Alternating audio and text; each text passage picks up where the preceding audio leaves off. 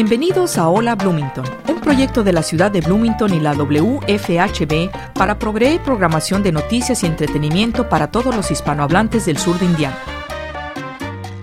Hola Bloomington es producido y presentado por un dedicado grupo de voluntarios de nuestra comunidad. Welcome to Hola Bloomington, a project of the City of Bloomington and WFHB Community Radio to provide news and entertainment programming to the Spanish speaking members of southern Indiana. Hola Bloomington is brought to you by a dedicated group of community volunteers.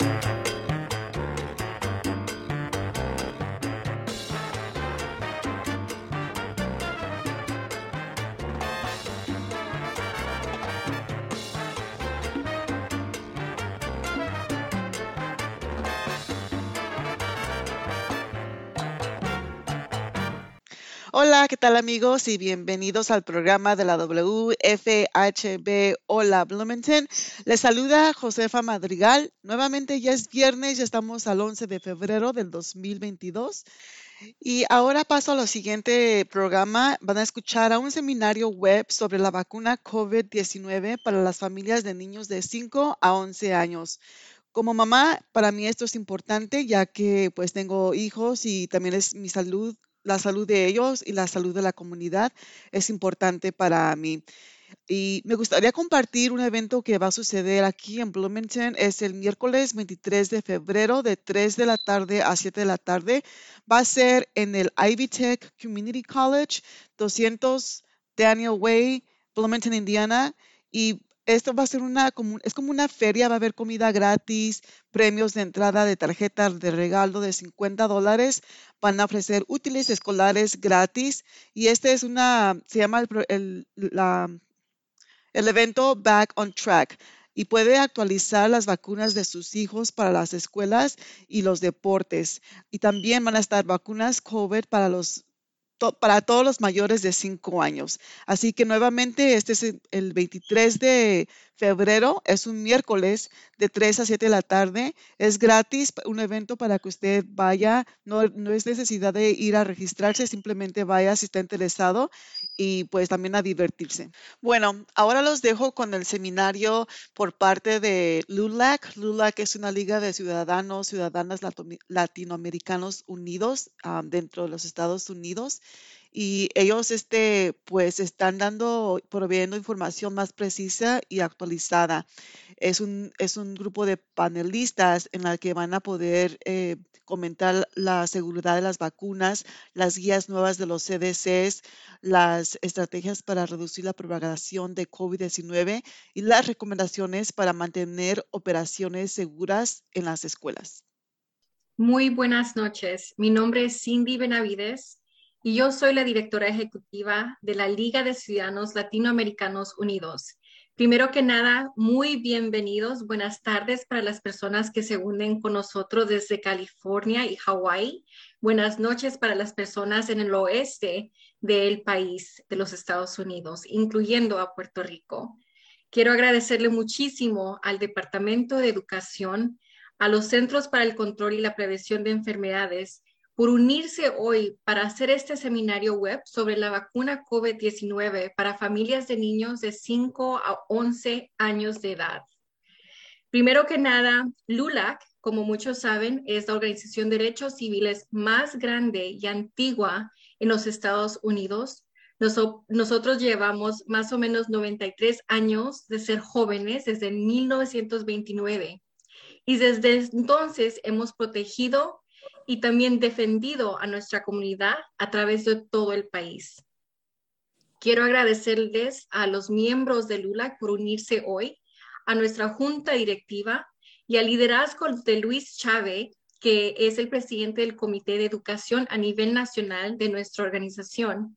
También quiero darle un agradecimiento al Departamento de Educación y a todos los miembros que se unen hoy, incluyendo a Emanuel Medellín, Melody, Montserrat y Diana, que van a estar en esta conversación que sigue. Saben, como una mamá de niños de 4 y 6 años, yo sé lo importante que es tener esta discusión. Es una discusión que yo tuve con mis padres, que son los abuelitos que protegen mucho a sus, a sus nietos, y también como mamá y con el papá de mis hijos en términos de qué debemos hacer nosotros como padres para guardar y asegurarnos que nuestros hijos estén sanos. Mi hija América todavía está muy joven porque tiene cuatro años, pero mi hijo Victor Hughes ya está en edad para tener la vacuna. Y sí les puedo decir que eso es definitivamente lo que yo hice como mamá. Hoy queremos presentarles información que pensamos que es necesaria, informativa y que queremos que muchos de ustedes compartan como educadores, como padres, como personas que tienen influencia en sus familias y en, sus comunidades. Saben, a través de LULAC nosotros hemos tenido una iniciativa que se llama Vacúnate Hoy. Pueden encontrar más información en vacunatehoy.org a través de esta iniciativa, nosotros tuvimos clínicas en las comunidades, fuimos de puerta a puerta porque queríamos asegurarnos que nuestra comunidad tuviera acceso a información sobre las vacunas y también los refuerzos de COVID-19. Hemos alcanzado a más de 10,000 personas y a 2,000 miembros en la comunidad directamente con vacunas. Y con las personas que nosotros hablamos, el más del 65% decidieron tomarse la vacuna. Sabemos también que nosotros hemos estado en más de 24 estados a través de todos los Estados Unidos y a través de nuestra campaña de comunicación hemos alcanzado a 12 millones de personas. Lo, lo escucharon muy bien, 12 millones de personas, porque nosotros pensamos que esto es sumamente importante y sabemos que nosotros tenemos que hacer de nuestra parte para asegurarnos que todos estén informados. Sabemos que hay mucha mala información en nuestras comunidades y nosotros mismos como líderes, como madres y padres, como abuelos y abuelas, como educadores en nuestros sistemas, tenemos que asegurarnos que todos vayan a los sitios de web correctos para que reciban la información correcta. Saben, también estamos trabajando con el Departamento de Salud en la campaña Juntos sí podemos. Y a través de esta, esta campaña queremos asegurarnos que nuestra, nuestra comunidad tenga información de al día. Pueden ir al, al sitio de web juntos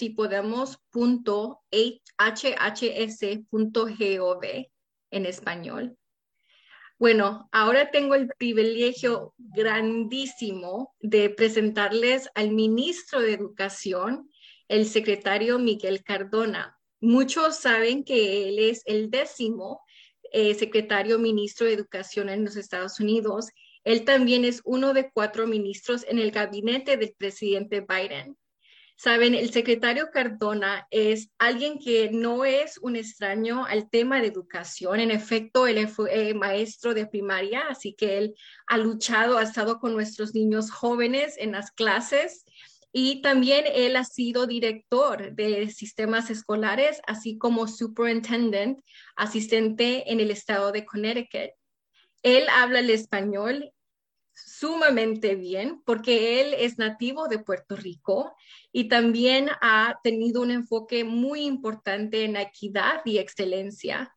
Para nosotros en LULAC es un honor tremendo saber tenemos esta línea directa a nuestro secretario, a nuestro ministro de Educación, que ha tenido un enfoque súper grande en nuestra comunidad y también tiene un equipo de trabajo sumamente de excelente que trabaja día a día en estos temas, personas como Montserrat, como Melody, como Emanuel y muchos más de nuestra comunidad latina que están adentro del departamento. Quiero terminar haciendo un pedido como madre, como líder en la comunidad, como persona que está involucrada, que nosotros mismos tomemos esta información y la compartamos. Sabemos que muchos de nuestros miembros de la comunidad no se pudieron unir hoy día, pero sabemos que nosotros, como esos miembros que luchamos día al día, tenemos el respaldo y tenemos que asegurarnos que esta información sea compartida. Si ustedes tienen alguna pregunta, eh, por favor, saben que van a tomar preguntas durante este, esta conversación, pero también pueden mandarnos preguntas a info.lulac.org. También pueden mandar información o pueden encontrar información en ed.gov slash Hispanic Initiative. Con eso, los dejo con el ministro de Educación, el único eh, latino que ha dirigido nuestro Departamento de Educación, sumamente orgullosos aquí en LULAC, el secretario Miguel Cardona. Secretario. Buenas tardes y gracias, eh, Cindy Benavides, por presentarme y saludos a ustedes. Eh, saludos a Domingo García, presidente de LULAC y a todos los padres de familia y líderes por acompañarnos hoy. Estoy muy orgulloso de estar aquí con ustedes. Como padre de los hijos, sé lo difícil que es encontrar tiempo para participar en eventos como este, pero ustedes han venido hoy porque saben lo importante que es hablar sobre las vacunas para los estudiantes de 5 a 11 años. Gracias a nuestros colegas del Centro para Control y la Prevención de Enfermedades, o CDC, por participar en este evento con nosotros. Trabajando juntos podemos proteger a nuestros niños. Todos sabemos que nuestros niños aprenden mejor en el salón y ellos quieren estar ahí con sus compañeros, maestras y maestros. Podría citar estadísticas sobre su beneficio, pero ustedes ya saben mejor que nadie que los estudiantes aprenden mejor cuando están físicamente en sus escuelas, seguro y sin interrupción. Antes de pasar al resto del programa, quiero asegurarles que actualmente tenemos herramientas para mitigar la propagación del virus y mantener a nuestros estudiantes y maestros sanos. La vacunación es el arma de salud pública más efectiva que tenemos para poner fin a la pandemia, especialmente ahora que tenemos dosis suficientes para vacunar a cada niño mayor de 5 años de edad en los Estados Unidos. Queremos asegurarnos de que las vacunas y la información precisa sobre ellas estén fácilmente al alcance de ustedes y sus hijos. En un año, bajo la administración del presidente Joe Biden, hemos regresado a un punto en que casi todas las escuelas, 96%, han regresado a la instrucción en persona. En enero, anunciamos que vamos a mandar 10 millones de pruebas de COVID a las escuelas cada mes. Y hoy día también pueden pedir mascarillas gratis que nuestro gobierno puede mandar a sus casas o puede buscar en las farmacias locales. Las vacunas y las estrategias de mitigación, como el uso de las mascarillas, reducen el contagio de la escuela, permiten más instrucción en el salón y la participación en actividades extracurriculares como los deportes. También reducen las ocasiones en que los padres tienen que encontrar cuidado para sus hijos o faltar el trabajo para cuidarlo. Si la escuela de su hijo o hija no se ha puesto en contacto con usted o quiere que participe en la campaña de vacuna, avísenos. Mis colegas del Departamento de Educación están presentes hoy y seguirán en contacto con LUDAC para colaborar con ustedes después de este evento hoy. Para mí, esta es una conversación continua. Queremos saber de los problemas que ustedes han enfrentado durante la pandemia y hablar sobre cómo el departamento puede ayudarlos a superar estas dificultades. También queremos escuchar sobre lo que está funcionando en las escuelas y en la comunidad y en qué áreas se necesita más ayuda. Los padres maestras, maestros y las familias son indispensables para el éxito de los estudiantes, tanto dentro como fuera del salón. Ustedes son los miembros respetados de la comunidad que pueden informar a los demás sobre cómo mantener los niños sanos y salvos. Ustedes son proveedores, cuidadores, líderes, en sus comunidades y sin duda los primeros y más importantes maestros de sus hijos. Aquí en el departamento seremos su aliado, su apoyo y su fuerte defensor. Juntos podemos superar los desafíos que enfrentamos hoy para alcanzar un, futuro muy brillante. Juntos podemos ayudar a cada estudiante en cada comunidad a lograr su potencial. Esperamos que seguimos, que, vamos a seguir trabajando juntos y seguir adelante. Ahora le paso a mi asesora principal de relaciones laborales, la fabulosa Montserrat Garibelli. Montserrat. Muchas gracias, doctor Cardona, y buenas noches, Cindy, doctora Valencia y miembros del LULAC, y gracias a todos por participar en este seminario web. Antes de ser nombrada aquí en el Departamento de Educación, trabajé varios años como maestra bilingüe y también trabajé con los sindicatos de trabajadores en Texas. Yo entiendo las dificultades que nuestros estudiantes, los educadores y las familias han tenido que, pasar para superar la pandemia y aún siguen enfrentando, lo, siguen enfrentando ahora. Comparto mis condolencias a todos los que han perdido a sus seres queridos a causa del COVID. Y gracias a todos los que están cuidando a sus familiares y amigos que actualmente tienen COVID en este momento. Aprecio mucho todos los que nos están acompañando esta noche para hablar acerca de este tema tan importante. No importa dónde nacimos y dónde vivimos ahora. Todos nosotros queremos escuelas seguras y prósperas que inspiren alegría, creatividad y un pensamiento crítico a nuestros estudiantes. Es importante que recordemos que hace más de un año no teníamos una vacuna en contra del COVID-19.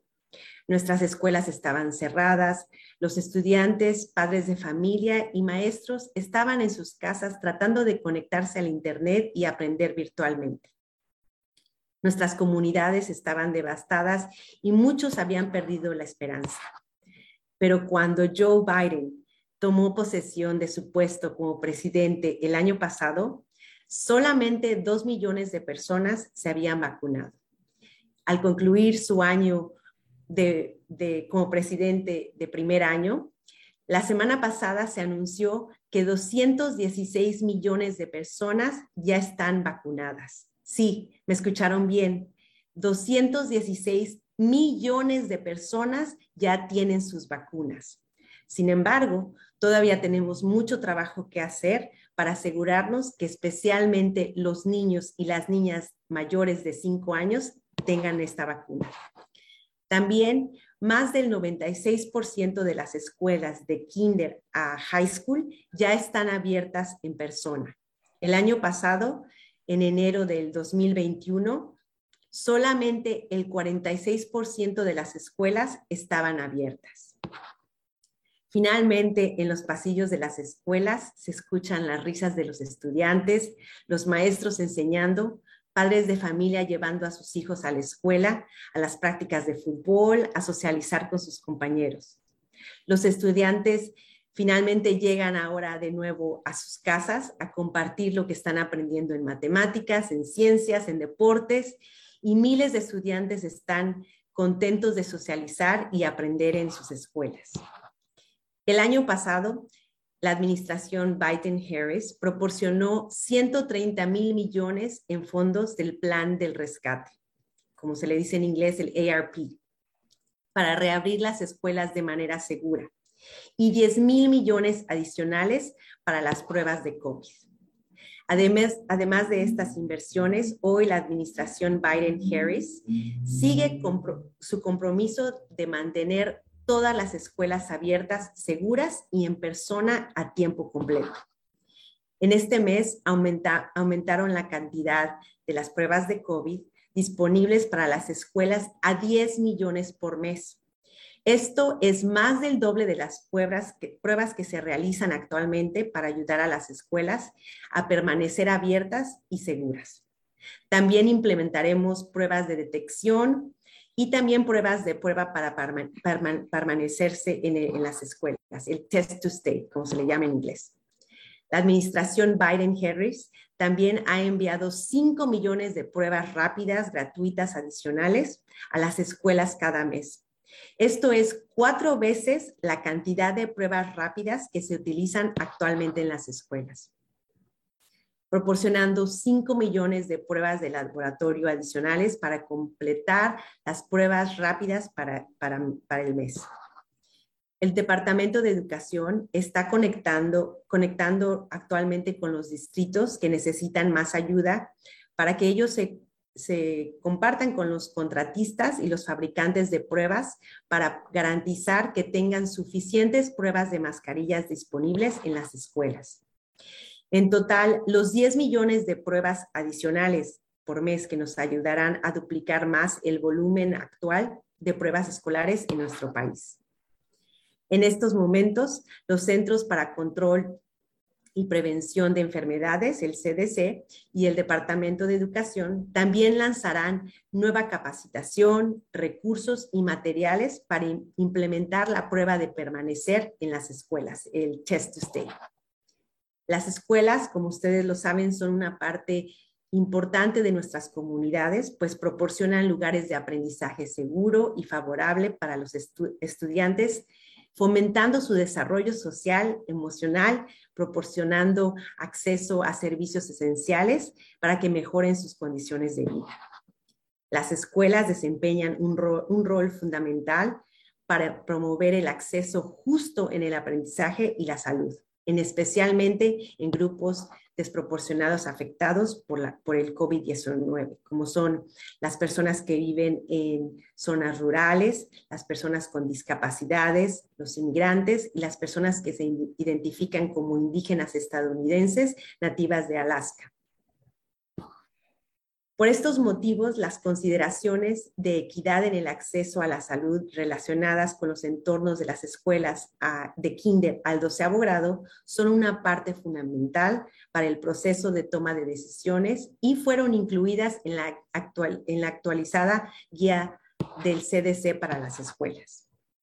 La vacunación es una estrategia principal de prevención de salud pública para terminar con, la, con el COVID-19 hay cada vez más evidencia que sugiere que las personas que recibieron las dos dosis de vacunas y el refuerzo tienen un riesgo considerablemente menor de enfermarse gravemente y hasta morir. Hemos escuchado que algunos de los padres de familia están muy preocupados por de faltar o de perder su trabajo por llevar a sus hijos a ponerse la vacuna.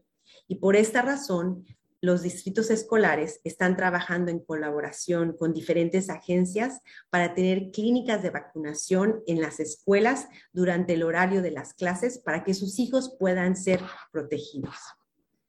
Los administradores de las escuelas y los funcionarios de salud pública pueden garantizar entornos seguros y favorables y llevar tranquilidad a las familias, a los maestros y los miembros del, personal de las escuelas al plantificar e implementar estrategias integrales de prevención para la enseñanza presencial.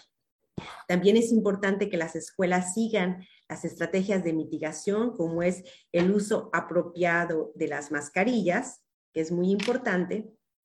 Y también eh, es importante eh, que las escuelas trabajen en coordinación con los padres de familia para conocer sus, sus preferencias e inquietudes con respecto a las clases presenciales, a las vacunas y a otros temas que se les preocupe. Las escuelas deben de comunicar sus estrategias y cualquier, cualquier cambio de plan a los miembros, mientras eh, miembros del personal y las familias y directamente a través de materiales y canales de comunicación accesible y, y en un idioma eh, que ellos entiendan con un vocabulario que ellos también sean, eh, los entiendan los miembros del personal, los estudiantes y las familias. Es importante recalcar que todas las personas, personas mayores de 5 años que son elegibles son, son elegibles para la vacuna en contra del, del, del COVID-19 y no importa su estatus migratorio. Es decir, las personas sin documentos pueden vacunarse en cualquier clínica y no les pedirán ningún documento. Las vacunas son gratis para todos y pueden salvar la vida de todos nuestros seres queridos. Todos nosotros podemos poner nuestro granito de arena y asegurarnos que nuestra comunidad, en especial los niños y las niñas mayores de 5 años, se vacunen lo antes posible para que sigan asistiendo a la escuela y sigan aprendiendo. Finalmente, les hago una petición a todos los miembros del LULAC que nos están acompañando esta noche para que utilicen su mascarilla correctamente. Por favor, lleven a sus familias a vacunarse y ponerse la vacuna las vacunas y la vacuna de refuerzo lo más pronto posible. Y por favor, compartan esta información que van a aprender el día de hoy con sus vecinos, sus cuates, sus compadres y sus amigos. Muchas gracias. Muchísimas gracias, licenciada, por esta presentación que tanto nos anima. Damas y caballeros, mi nombre es David Cruz, soy el director de comunicaciones de LULAC y como ustedes han escuchado, todos somos voluntarios a través del país y Puerto Rico con el enfoque en usted, su familia, el bienestar suyo y de sus hijos. Queremos esta noche también recibir en gran forma a la licenciada doctora eh, Diana Valencia. Ella está encargada, es líder de proyectos especiales en los centros, como ustedes han escuchado, para el control y prevención de enfermedades en los Estados Unidos, que es una de las agencias más importantes con un impacto en nuestra salud. Entonces, escuchemos primeramente la información científica que la doctora va a compartir con nosotros. Adelante. Bueno, muchísimas gracias. Agradezco al ministro Cardona, a la doctora Monserrat y al igual que todo el equipo de Lula que hizo posible esta presentación y es un honor para mí estar con ustedes eh, en esta noche. Sé que hay mucha información sobre las vacunas para niños y que posiblemente todos tengamos preguntas. Es muy importante para nuestra comunidad poder hablar de esto y por eso estamos haciendo esta conferencia hoy. No se trata de empujarlos para que vayan a vacunar a sus hijos. Se trata que tengan datos informativos que les ayuden a tomar decisiones para sus familias y queremos agradecerles las preguntas que enviaron cuando se registraron y dejarles saber que la presentación cubrirá la mayoría de estas. Quiero comenzar hablándoles de las vacunas de ARN mensajero o ARNM. Hay dos vacunas de ARN mensajero que están autorizadas y aprobadas para su uso en los Estados Unidos y estas son las vacunas de Pfizer, BioNTech y Moderna. Para el público, la disponibilidad de estas vacunas de ARN mensajero contra el COVID-19 es reciente los investigadores han estado estudiando y trabajando este tipo de vacunas por décadas. Otros tipos de vacunas funcionan em, introduciendo en el cuerpo un microbio debilitado o inactivado. Este no es el caso de las vacunas de ARN mensajero. En lugar de esto, se utiliza un ARN mensajero que se crea en un laboratorio para enseñarle a nuestras células cómo producir una proteína que se llama una proteína espícula o un fragmento de una proteína. Si ustedes ven en el dibujo, eh, unas, eh, ahí ven la proteína, no sé cómo marcarlo, pero bueno, ahí ustedes ven que en la, en la, en la presentación ven que está marcado dónde está la proteína. Y este fragmento eh, son los, los fragmentos rojos del diagrama. La proteína provoca una respuesta inmune dentro del cuerpo que produce anticuerpos y nos protege de infectarnos si el virus real entra en nuestro cuerpo. Voy a presentarles información sobre la epidemiología del COVID-19 en los niños de 5 a 11 años. Este es un gráfico de los casos de COVID-19 semanales desde el inicio de la pandemia hasta el 22 de enero del 2022, de este año. Hay 22 millones de niños de 5 a 11 años de edad en los Estados Unidos y más de 3 millones de estos niños en este grupo de edad se han enfermado con COVID-19 quiero que presten atención a la línea de puntos amarillos que muestra el aumento de casos en niños de 5 a 11 años a partir de fines de octubre. Aquí en este gráfico ven las tres líneas azules, las tres que están abajo, representan al grupo de niños de diferentes edades y este gráfico muestra que desde el comienzo de la pandemia, de todos los casos de COVID-19, los niños de 0 a 17 años representan casi el 15% de todos los casos. Si bien menos niños se han enfermado en comparación con adultos, los niños aún pueden infectarse por el virus.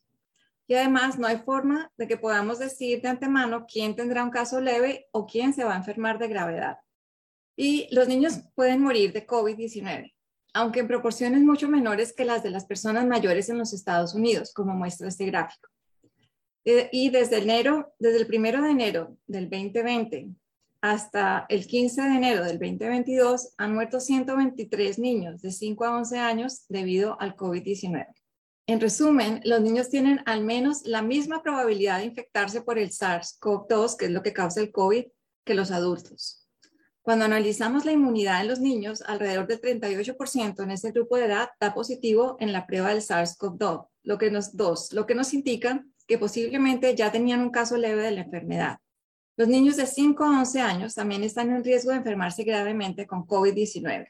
Hay más de 8.300 niños que fueron hospitalizados en relación con el COVID-19 y aproximadamente un tercio de los niños de 5 a 11 años tuvieron que ingresar a una unidad de cuidados intensivos. Tenemos transmisión secundaria entre niños dentro de las escuelas, de niños a otros niños, a personas mayores y a otros adultos en el hogar. Por eso creemos que el uso generalizado de una vacuna eficaz reduciría la carga de salud pública en el COVID-19 en todos nuestros niños y en la comunidad. Ahora vamos a hablar un poco sobre los estudios clínicos que se han hecho. Es importante entender que las vacunas contra el COVID-19 se han sometido al más exhaustivo control de seguridad. Hemos estado realizando estudios con miles de niños para evaluar la seguridad y asegurarnos de que haya una buena respuesta inmune y que la vacuna sea segura. Debido a que los niños aún son pequeños, están creciendo y desarrollándose, los científicos investigaron si podían tener una buena respuesta inmune a una dosis menor que la usada en adolescentes y adultos. Entonces, ¿cómo fue que los FDA y los CDC decidieron recomendar la vacuna?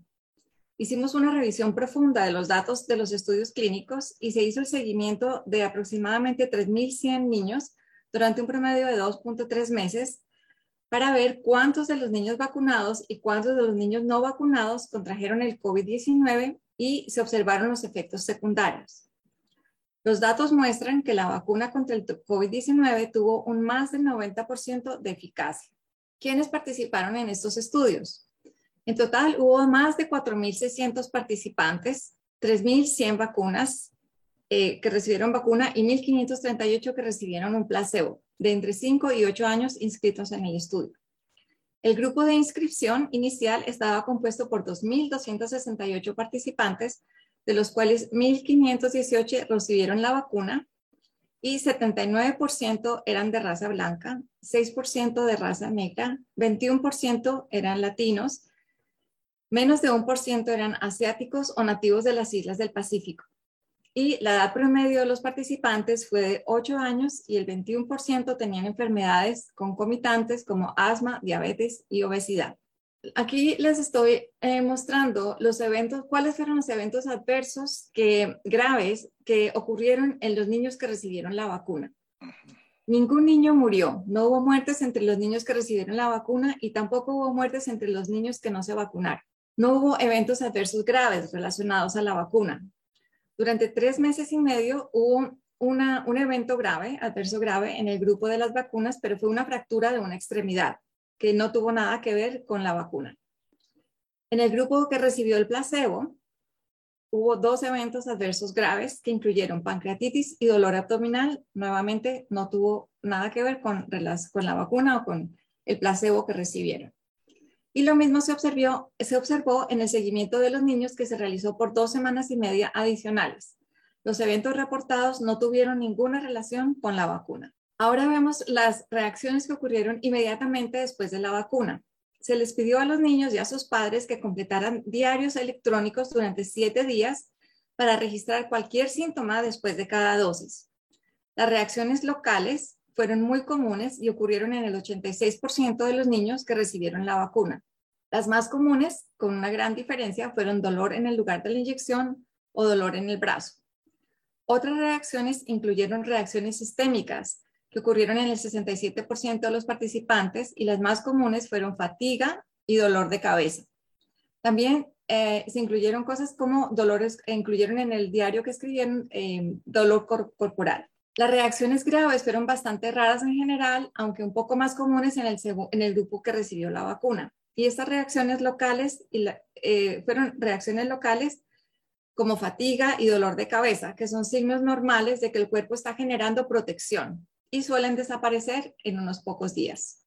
Así que ahora pasaré al riesgo teórico de la miocarditis. La miocarditis es una inflamación del músculo cardíaco. El sistema inmune del cuerpo causa inflamación en respuesta a una infección o a un desencadenante como una vacuna. Y los síntomas incluyen, de la miocarditis incluyen dolor en el pecho y dificultad para respirar. Observamos em, esto en la población de 12 a 17 años. Y si bien es un, evento raro, por lo general la miocarditis fue más común entre los varones y más común después de, de recibir la segunda dosis. No se produjeron casos de miocarditis durante los estudios clínicos en los niños eh, que recibieron la vacuna, como fue en el caso de los adolescentes. Pero, sin embargo, continuamos el seguimiento muy de cerca de todas las personas que han recibido la vacuna. En general, cuando hacemos recomendaciones, sopesamos los beneficios contra los riesgos. Los beneficios de la vacuna incluyen prevenir casos de COVID-19.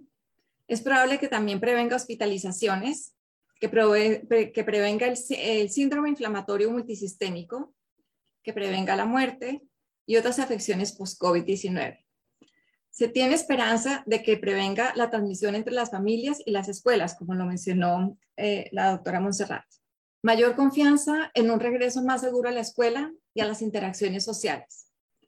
Algunos riesgos que reconocemos asociados con las vacunas de ARN mensajero incluyen la miocarditis, que mencioné hace un momento, y otros eventos raros y las reacciones a corto plazo como dolor en el lugar de la inyección o dolor de cabeza y fatiga. En resumen, entonces, se consideró que el balance de beneficios y riesgos estaba a favor de los beneficios de la vacuna, lo que llevó a que se hiciera la recomendación de su uso. Si bien es posible que muchos niños y adolescentes ya hayan tenido COVID-19, se desconoce la duración de la protección de una infección asintomática en los niños. Los riesgos conocidos del COVID-19 y sus complicaciones posiblemente graves relacionadas, como problemas de salud a largo plazo, hospitalizaciones e incluso la muerte, superan con creces los riesgos potenciales de tener una reacción adversa poco común a la vacuna, incluido el posible riesgo de miocarditis. Los estudios demuestran que las vacunas son seguras y eficaces. Seguiremos analizando todos los problemas de seguridad mientras vamos avanzando. Ahora vamos a hablar un poco de cuál es la fórmula y la dosis para los niños de 5 a 11 años. La vacuna Pfizer BioNTech para niños de 5 a 11 años tiene los mismos ingredientes activos que la vacuna que se administra a adultos y adolescentes. Sin embargo, la vacuna para niños viene en un vial distinto y con una tapa de color diferente para poder, o sea, que sea más fácil reconocerla, que es para niños. La vacuna Pfizer BioNTech, que se administra en adultos y adolescentes, no puede usarse en niños de 5 a 11 años. Los niños de 5 a 11 años reciben una dosis apropiada para su edad, la cual es un tercio de lo que reciben los adolescentes y adultos. Para los niños de 5 a 11 años se usan agujas también más pequeñas diseñadas específicamente para ellos. La dosis de la vacuna contra el COVID-19 no varía según el peso del paciente, sino según la edad que tenga el día de la vacunación. Aún se requiere que los niños reciban dos dosis con tres semanas de diferencia para que se les considere completamente vacunados. Y la vacuna para niños de 5 a 11 años se aprobó en enero 3 del 2022. Queremos mencionar aquí que ni la vacuna ni sus ingredientes causan problemas de fertilidad. Y también mencionar que si le puso una, una primera dosis a un niño de 5 a 11 años y ya pasaron 21 días, no hay problema, todavía puede eh, ir a su farmacia o a donde le pusieron la vacuna y eh, pedir la segunda dosis. Sabemos que para la mayoría de los padres la fuente de información más confiable es su pediatra. Por eso hemos intentado que la vacuna esté disponible en todos los consultorios pediátricos, todos los consultorios de medicina familiar, los centros de salud federalmente calificados y los centros eh, médicos rurales. También pueden conseguir la vacuna para niños en muchas farmacias, al igual que las vacunas para adultos. Mientras estén allí, consideren también vacunarse contra la influenza, porque pueden ponerse las dos vacunas al mismo tiempo. Además, muchas escuelas se están asociando a los departamentos de salud, como mencionaron eh, el, ministro y la doctora Monserrat, para, y con farmacias y otros proveedores locales para realizar clínicas de vacunación en las escuelas. Además, los hospitales pediátricos en, los Estados Unidos ofrecen también clínicas temporales en iglesias, en los YMCA y otros centros comunitarios para que sea lo más conveniente posible. Es importante encontrar eh, algo que sea fácil, eh, que sea rápido y que ustedes no tengan que ir muy lejos para encontrar eh, una vacuna.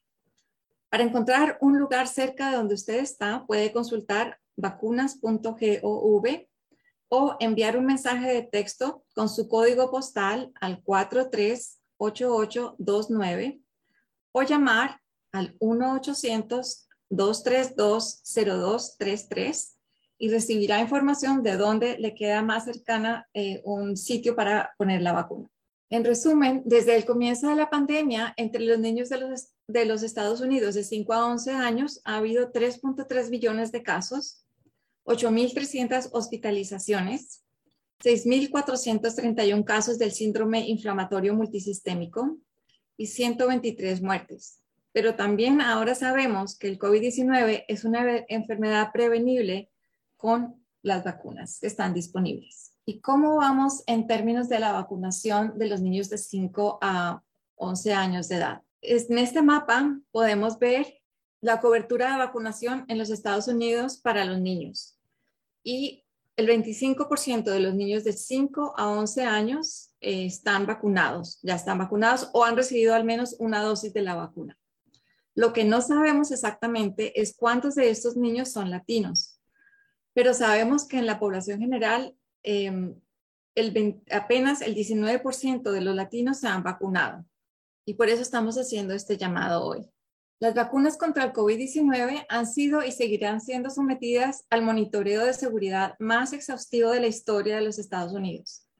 Los CDC y los FDA continuarán monitoreando la seguridad mediante nuestros sistemas de monitoreo que ya existen y otros nuevos que se, eh, que se han implementado. Los padres o cuidadores pueden inscribir a sus hijos en un programa que se llama Be Safe, que es una aplicación gratuita y fácil de usar para en smartphones, smartphones donde pueden completar chequeos de salud después de recibir la vacuna contra el COVID-19 e informar cómo siente se siente el niño después de la vacuna. Cuando alguien notifica un evento adverso clínicamente importante durante cualquier chequeo de salud de BeSafe, se realizará un seguimiento telefónico activo con esa persona. Y clínicamente importante significa que los síntomas impidieron la realización de actividades normales o que se necesitó atención médica. Además, los pacientes, cuidadores y proveedores de vacunación también deben notificar los eventos adversos después de la vacuna al sistema de notificación de reacciones adversas de vacunas llamado VIRES. Incluso si no tienen claro si el evento fue causado por la vacuna o no, porque para eso se va después a hacer una investigación. Y los CDC y el FDA revisan siempre la información que se notifica en estos, en BeSafe y en Buyers, eh, para poder seguir em, estudiando y poder ver qué es lo que, si hay algún evento importante que haya que notificar a la población en relación a las vacunas. El monitoreo temprano de seguridad en BeSafe para niños de 5 a 11 años muestra que la mayoría de las reacciones notificadas fueron leves a moderadas en gravedad notificadas con mayor frecuencia al día siguiente de la vacunación, notificadas con un poquito más de frecuencia después de la segunda dosis y todas de manera transitoria. Para ambas dosis, las faltas a la escuela y la necesidad de atención médica se notificaron con poca frecuencia. Del 2 de noviembre al 10 de diciembre del 2021, el VAES recibió 3.233 notificaciones relacionadas con niños de 5 a 11 años. La mayoría de las notificaciones corresponderían a niños de raza blanca, no hispanos o niños sobre los que, a los que no se reportó la raza o el origen étnico el día de la vacunación. La mayoría de las notificaciones, de las notificaciones fueron de, eh, eh, reacciones no graves, como aquellas observadas en los estudios clínicos, eh, fatiga, dolor de cabeza, dolor muscular, y se ha notificado la muerte de dos niños con antecedentes médicos complicados y cuyo estado de salud era frágil. Y hubo ocho notificaciones de miocarditis leve.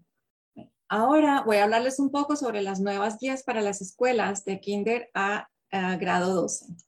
Los CDC sigue recomendando, como se mencionó eh, anteriormente, que las escuelas promuevan las siguientes estrategias de prevención del COVID-19, la vacunación, el uso de mascarillas, el distanciamiento físico, las pruebas de detección, ventilación, lavado de manos, cubrirse la nariz y la boca al estornudar o toser, quedarse en casa cuando está enfermo y hacerse una prueba eh, cuando se piensa que si tiene algún síntoma, tener eh, un rastreo de contactos, aislamiento, cuarentena eh, y limpieza y desinfección. Y hoy hablaremos de específicamente de las pruebas de detección de lo que es la cuarentena. Me gustaría hablar sobre una nueva estrategia que ya la mencionaron eh, para el COVID-19 que se llama pruebas para quedarse o test to stay, en inglés TTS. Estas pruebas para quedarse permite que los contactos cercanos asociados a la escuela que no tengan síntomas no estén completamente vacunados y no den positivo en la prueba de COVID-19, puedan seguir con la instrucción en persona en la escuela. Esto ayuda a que los alumnos se queden en la escuela para recibir la instrucción en persona a la vez que se maneja el riesgo de propagación del COVID-19. Para poder ser elegibles para pruebas para quedarse, muchas escuelas requieren que los alumnos no tengan síntomas de COVID-19, se hagan una prueba de COVID-19 al menos dos veces a la semana y practiquen estrategias de prevención, como el uso de mascarillas, distanciamiento social y buena higiene de manos. Los alumnos que están completamente vacunados no son elegibles para el programa porque no se requiere que guarden cuarentena después de una exposición al virus. Comuníquese con su departamento de salud estatal o local o visite su sitio web para obtener más información sobre si esta estrategia de pruebas para quedarse está implementando cerca de su área o en su escuela. Las escuelas que ofrecen el programa Pruebas para Quedarse pueden tener distintas maneras de implementarlo. Su implementación eh, puede ser un desafío para las escuelas porque requieren de muchos recursos. Las escuelas que estén planeando implementar ese sistema deben también tener implementado ya un robusto sistema de rastreo de contactos y acceso a recursos para hacer las pruebas, como tener el personal que haga la prueba y tener los suministros, o accesos a sitios de pruebas a la comunidad ya existentes además de tener otras estrategias de prevención superpuestas y ya implementadas. Además, los estados, las jurisdicciones y los distritos escolares deberán trabajar juntos para garantizar que las escuelas que no tengan suficientes recursos y sus familias tengan la capacidad de implementar y participar en pruebas para quedarse. Pruebas para quedarse no es una estrategia que funciona bien para todos y cada escuela o jurisdicción debe considerar cuidadosamente qué estrategia es mejor para la escuela. Los CDC van a seguir evaluando la propagación del COVID-19 en las escuelas e implementando pruebas para quedarse, teniendo al Omicron en cuenta. Ahora vamos a hablar sobre el aislamiento. Se debe aislar todas las personas que tengan síntomas de COVID-19, como tos o fiebre, y todas las personas que den positivo para COVID-19, aunque no tengan síntomas. En las escuelas, los CDC recomiendan que los alumnos, los maestros y el personal escolar termine su periodo de aislamiento basándose en cuándo comenzaron sus síntomas o cuándo dieron positivo. Todas las personas con COVID-19 deben quedarse en casa y aislarse, apartarse de los demás durante al menos cinco días completos. Durante al menos cinco días completos hay que aislarse si uno tiene síntomas o está positivo. Las personas que presentan síntomas pueden terminar su aislamiento después de cinco días completos si no han tenido fiebre en 24 horas sin el uso de medicamentos que reduzcan la fiebre y si los demás síntomas han mejorado. Después de terminar el aislamiento, todos deben usar de manera correcta y constante una mascarilla que se ajuste bien a su cara durante cinco días adicionales cuando estén alrededor de otras personas en su casa y en lugares públicos, sin importar si tuvieron síntomas o no. Los maestros y el personal escolar son contactos cercanos si estuvieron a menos de seis pies o dos metros de distancia de alguien que tenía COVID-19 durante al menos 15 minutos a lo largo de un periodo de 24 horas.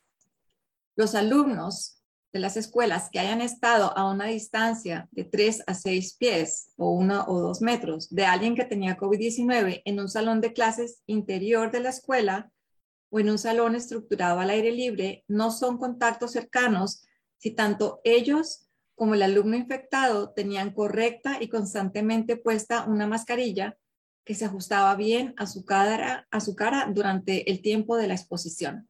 Todos los alumnos, maestros y miembros del personal de la escuela que sean un contacto cercano deben usar una mascarilla que se ajuste bien a su cara cuando estén alrededor de otras personas por 10 días a partir de la fecha de su último contacto cercano con alguien que tenía COVID-19. Deberán además hacerse la prueba al menos cinco días después de contacto cercano con la persona con COVID-19, a menos que en los últimos 90 días haya tenido COVID-19 confirmado y ya esté recuperado.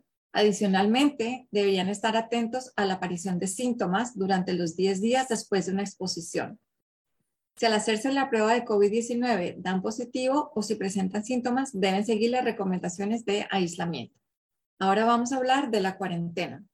La cuarentena, además de ponerse la mascarilla, hacerse la prueba y estar atentos a la aparición de síntomas, algunos alumnos, maestros y miembros del personal de la escuela deberán ponerse en cuarentena durante al menos cinco días del día 0 al día 5 si entraron en contacto cercano con alguien que tenía COVID-19, aunque no presenten síntomas. Esto incluye a las personas que no tienen al día las vacunas contra el COVID-19 o que no están vacunados.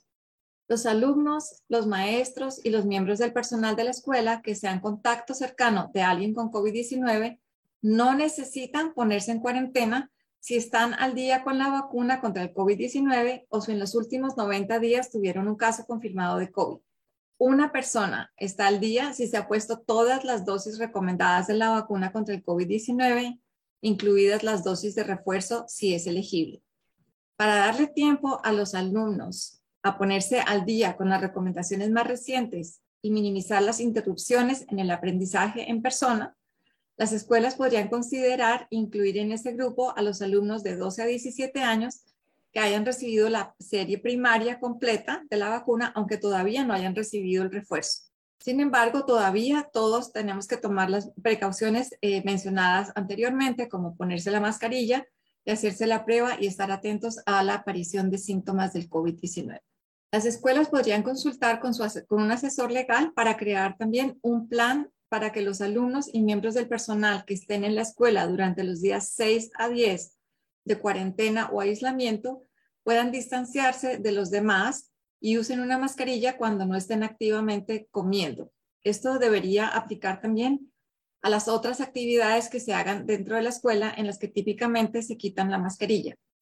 Sin embargo, las escuelas no deberían excluir alumnos de la instrucción, en el, de la instrucción en persona con el solo propósito de mantener un requisito de distancia mínima. Terminaré diciendo que debemos protegernos todos y debemos ayudar a protegerlos a, los niños. Sabemos que muchos padres están tratando de decidir qué es lo correcto para sus hijos y sus familias.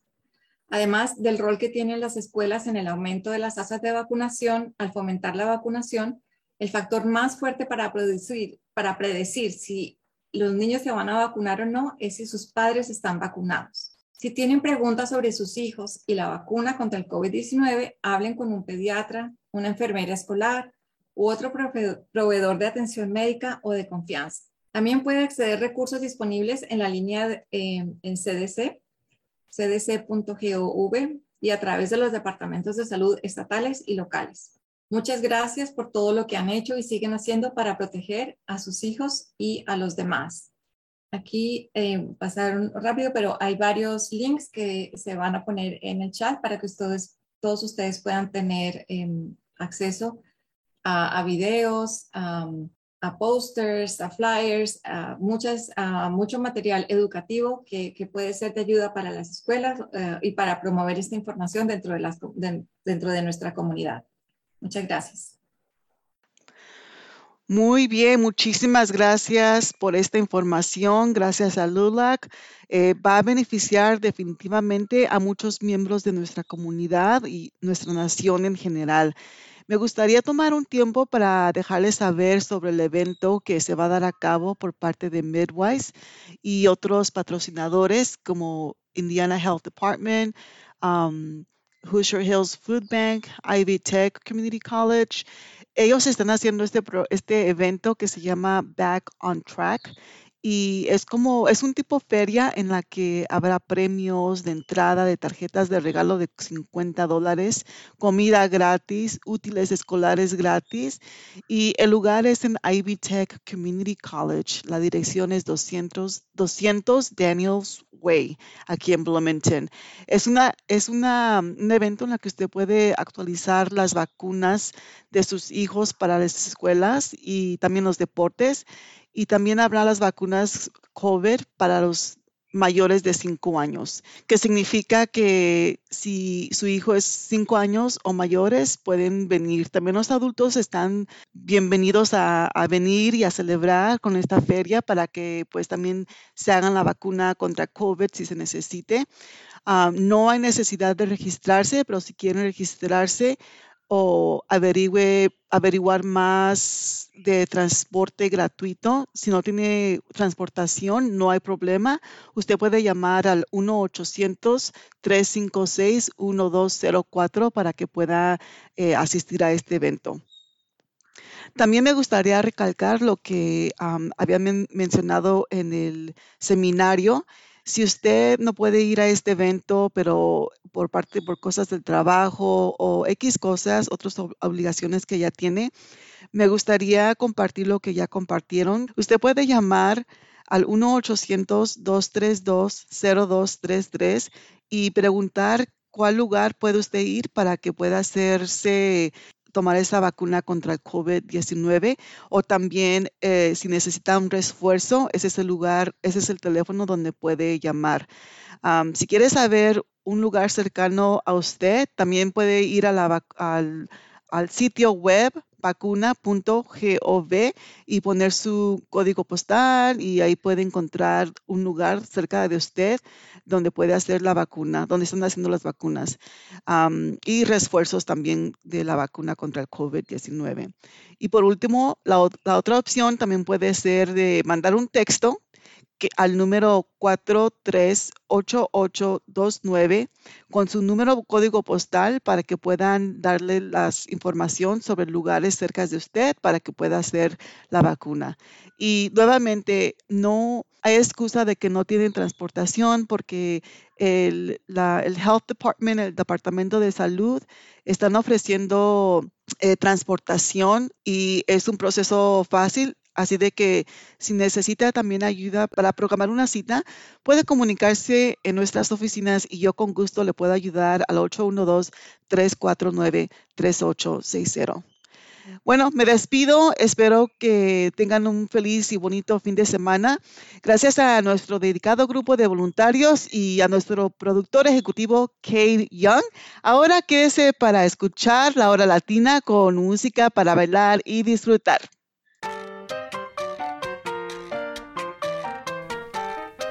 Usted ha escuchado Hola Bloomington, un proyecto de la ciudad de Bloomington y la WFHB para proveer programación de noticias y entretenimiento para los hispanohablantes del sur de Indiana. Hola Bloomington es producido por un dedicado grupo de voluntarios de esta comunidad.